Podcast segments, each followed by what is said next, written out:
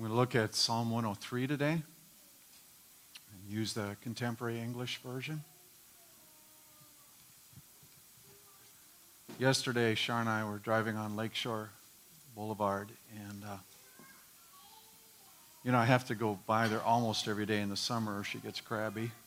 Uh, no, we, we do like to just kind of drive by there. It, uh, so I'm, I'm driving by this fairly isolated section of beach, and uh, this guy's on his knees and he's hugging this gal, and I mean, they're fully embraced. And I'm going, what's going on there? You know, and Shar says, well, do you think they're getting engaged? And it's like, of course. You know, I, I had no clue. You know, and for me, um, it's one of those moments I'm just like, what are you doing? You know, but now you got to remember that I'm the guy that so romantic that when we got engaged, we were watching TV and I said, "You want to get married?" And she says, "No." A minute later, I'm going, "I don't think you heard me."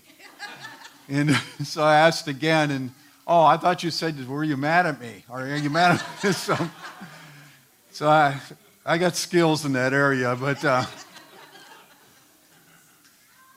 when, when this psalm is being presented, there are some um, pictures, so to speak, that the, the original language is, was kind of a picture language. And, and so there are terms, are pictures associated with different words. So when David says, with all my heart, I'll praise the Lord. Um, he is, there's a picture associated with that. You remember last week uh, I had mentioned just kind of a nugget at the end that in Psalm 105 at the end, when it says, Praise the Lord, there's a picture associated with that that is drawn from color and sound. And it's almost like saying, flamboyantly make declarations about God. For an introvert, that's a little bit stretching. Not a little, it's a lot stretching that idea that not just saying praise the Lord, but God is great in any setting, right? Or some declaration of happiness about what He is doing in our lives. That is kind of what that particular word comes. This one, this praise the Lord in this Psalm 103, is attached to the idea of kneeling before uh, like a sovereign and, and so, like this guy was on the beach, he's kneeling, and I'm assuming he was saying, Consider my plight, please agree to marry me. Um, or however that works when you're all into that. Um, some of you guys were amazing. I mean, it's like it got better with each engagement. Uh, but anyway. Yeah, I'm wandering off and I'm in trouble.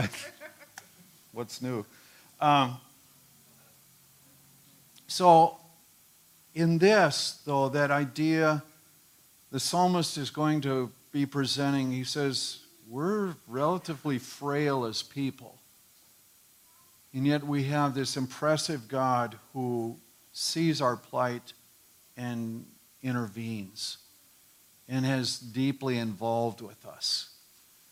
And so he's saying, give praise to God. You know, in, in this kneeling before him, essentially you're saying, you have rights to whatever decisions and declarations and time and money, whatever, whatever is in my possession, it's yours. That's kind of the idea when, of kneeling, right? And, and so when we're coming to terms with things like this, it's saying, God, whatever it is that you want to place your finger on, it's yours. Um, it's good to have these Old Testament passages because, in some ways, it rounds out our understanding of the Lord. You know, if, if we're reading just New Testament with Jesus, there are times when we can shrink that, and yet there's, there's so much scripture to give us a, a wider understanding of what all the we're connected to. and what why did Jesus come? Why did he die? Why did he, you know, why is he associated with the Lamb? Why does he uh, do things at the different feasts when he does? It's all tied together, and it's helping us understand our relationship to him. And so when we're reading through this, and it says, Praise the Lord, and all that is I am, praise his holy name. He's recognizing the, the perfection of who God is. And he's just saying, I kneel before that. With all my heart, I praise the Lord. I'll never forget how kind he has been. So again, he's setting that up with, in a sense, his inability connected to God's ability. So when, when we walk through this, you know, and we're looking at this, I mean, the New Testament picture of Jesus going to the garden at the last day, you know, and praying, not my will, but thine be done, what's he do? He kneels. And it's part of his worship unto the Father. Is he's making a declaration of saying, it's, it's your call. And physically, he's applying that, so to speak. He's giving a, a physical picture of what's going on inside. And, so, you know, even Paul says, I kneel before the Father, maker of all he- uh, heaven and earth, or all family in heaven and earth in Ephesians. So, you know, these guys, they had that Old Testament heritage and they knew where this went. So, back to the passage 103. God forgives our sins, He heals us when we're sick, protects us from death his kindness and love are a crown on our heads. So he says, Our sins, God has taken care of that. Our illnesses or sicknesses, uh, again, another word picture coming out of this is like it was to mend something or to stitch it together. And, and it's kind of a beautiful picture of God. He stitches together our lives when there's fracture, He pulls things together. You know, sometimes that is physical, sometimes it's emotional, sometimes there's that spiritual, eh, but it, he sews it together where it need, the way it needs to be. He restores it that way. And then even the idea of a crown on the head is that he, he not only just brings it back to good, but he, he, he elevates it. Each day that we live, he provides for our needs and gives us the strength of a young eagle. Now, I have no clue how strong an eagle is. Any ornithologists in here? I, it doesn't matter, does it? I think the picture is pretty clear. You know, we, when we think of eagles, we think of them being able to fly over things. And in some ways, this is almost like he, he puts us in a place where we can rise above the issues of the day, ride the currents, so to speak. And so it says, you know, he gives us strength like that. For all who are mistreated, the Lord brings justice. And he, he refers to a little history. He says they taught his law to Mo- he taught his law to Moses and showed Israel what he could do. So the part of our heritage is knowing that God spoke what should be as a part of our lives, laid out some instructions, but also showed that he had the power to, to control and set things in place. So it was a beautiful combination. He wasn't just talking, but he was doing in a way that they could get to, could understand. He says, The Lord is merciful, he's kind and patient. His love never fails. So that's his character. That's who we're calling out to. He says, The Lord won't always be angry and point out our sins. He doesn't punish us as our sins deserve. That is one to hang on for a while, isn't it? Basically, it's saying the Lord doesn't keep grudges. You and I wrestle with that, right? We, we get wronged or we feel that we've been wronged, and it's really hard to let go of things. Like they ring that bell every day at the same time. No, no. They also say that our music is fairly loud going that way. Who'd have thunk? Um, but just to, to say that God, by his nature, it's not his first choice to hang on to things. And it's not, it's not his way to continue with a grudge. And then to come back to our own lives and say, okay, teach me this because I haven't got it down yet. Help me with this area because, boy, it's sure easy to hang on to things. And in the Lord, we're just going, you do it this way, and I want to be like that. Part of your holiness is this ability to release. So, God, teach us how. How great is the Lord's love for all who worship him? Greater than the distance between heaven and earth. How far has the Lord taken away our sins from us? Farther than the distance from east to west. You know, for that day, he's looking from horizon to horizon and saying, what God does is, is significant. And, and who he is is, you know, is bigger than the, what we know even of the earth. That's uh, in, in Malawi a few years ago, made a significant mistake when I was trying to talk about God as creator and, and the hugeness of, you know, not, not just the sun 93 million miles away. And of course, millions is, is a, a strange concept in that group. And then I'm going, but there are many planets and there are many solar systems and there are many galaxies. And these are guys that some of them didn't even know what a telescope was. Yeah, it was the wrong thing to, to get into. But no matter how big it gets for us, there's that awareness that God is bigger. And it's wondrous. So even the psalmist, he's seeing what he can see in his day. He's going, God's bigger than this.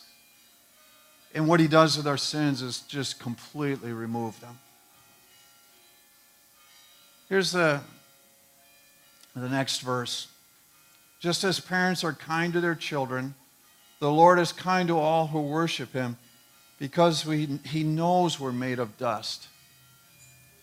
Again, another picture that comes out of the languages here.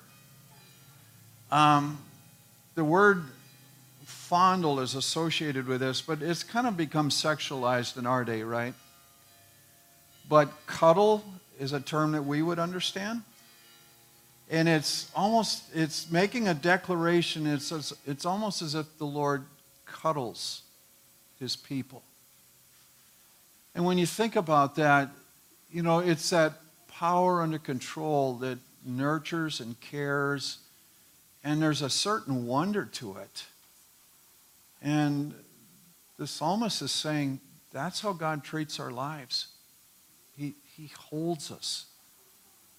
That's something to just kind of get onto, right? And, and say, Lord, there are times when I don't know where you're at. I don't, I don't see, I don't. And to come back to a verse like this and just say, God holds us. He's, in a sense, the psalmist says, cuddles. Intriguing thought, isn't it? Because he knows we're made of dust. And, and it goes on, we are like grass or wild flowers that quickly bloom, but a scorching wind blows and they, they quickly wither, will be forgotten. Um, the, the focus is on the idea of just that blossom that's just there for a day or two and then gone. And in some ways, it says it's like a twinkle. just on, off, done. And he's going, that's how life is. On, off, gone. And yet he says God still is concerned about that. He's still compassionate, even with a life that just blooms quick and the blossom's gone. The Lord's always kind to those who worship him. He keeps his promises to their descendants who faithfully obey him. And again, as a parent, that's something to grab onto, right? And just say, You've made these declarations. This is how you are. Now help me to do the things that set my child up so that they can respond to you, but then also develop in them the heart to keep that going. God has set up his kingdom in heaven, and he rules the whole creation. So he, he's beginning to wind this thing up, and he comes back to this idea of praise. All of you mighty angels who obey God's commands, come and kneel and praise before your God. All of you thousands who serve and obey the God, come and kneel and praise to your God. I'm adding that kneel, but it's, it's appropriate. All of God's creation and all that He rules, come and kneel and praise before the Lord. With all my heart, I will kneel in praise to the Lord. Lord, we, we read your Psalms. We recognize the truths in them. We thank you for speaking life to us. And help us to walk in a similar fashion with a similar understanding of wonder about our relationship with you. Help us to bend our knee in praise. Amen. Pray for God's blessing upon you. Your blessing rest on these your people. And know the fullness of favor that you intend for their lives. May they discover with joy what it is to kneel before you. Experience the fullness of your love. I ask as each one goes into the community that you'll give them words of life to speak over others. Enable them to carry out the workings of your kingdom. Gift them with the supernatural. Be lifted up and exalted, our Lord, we pray. We love you this day.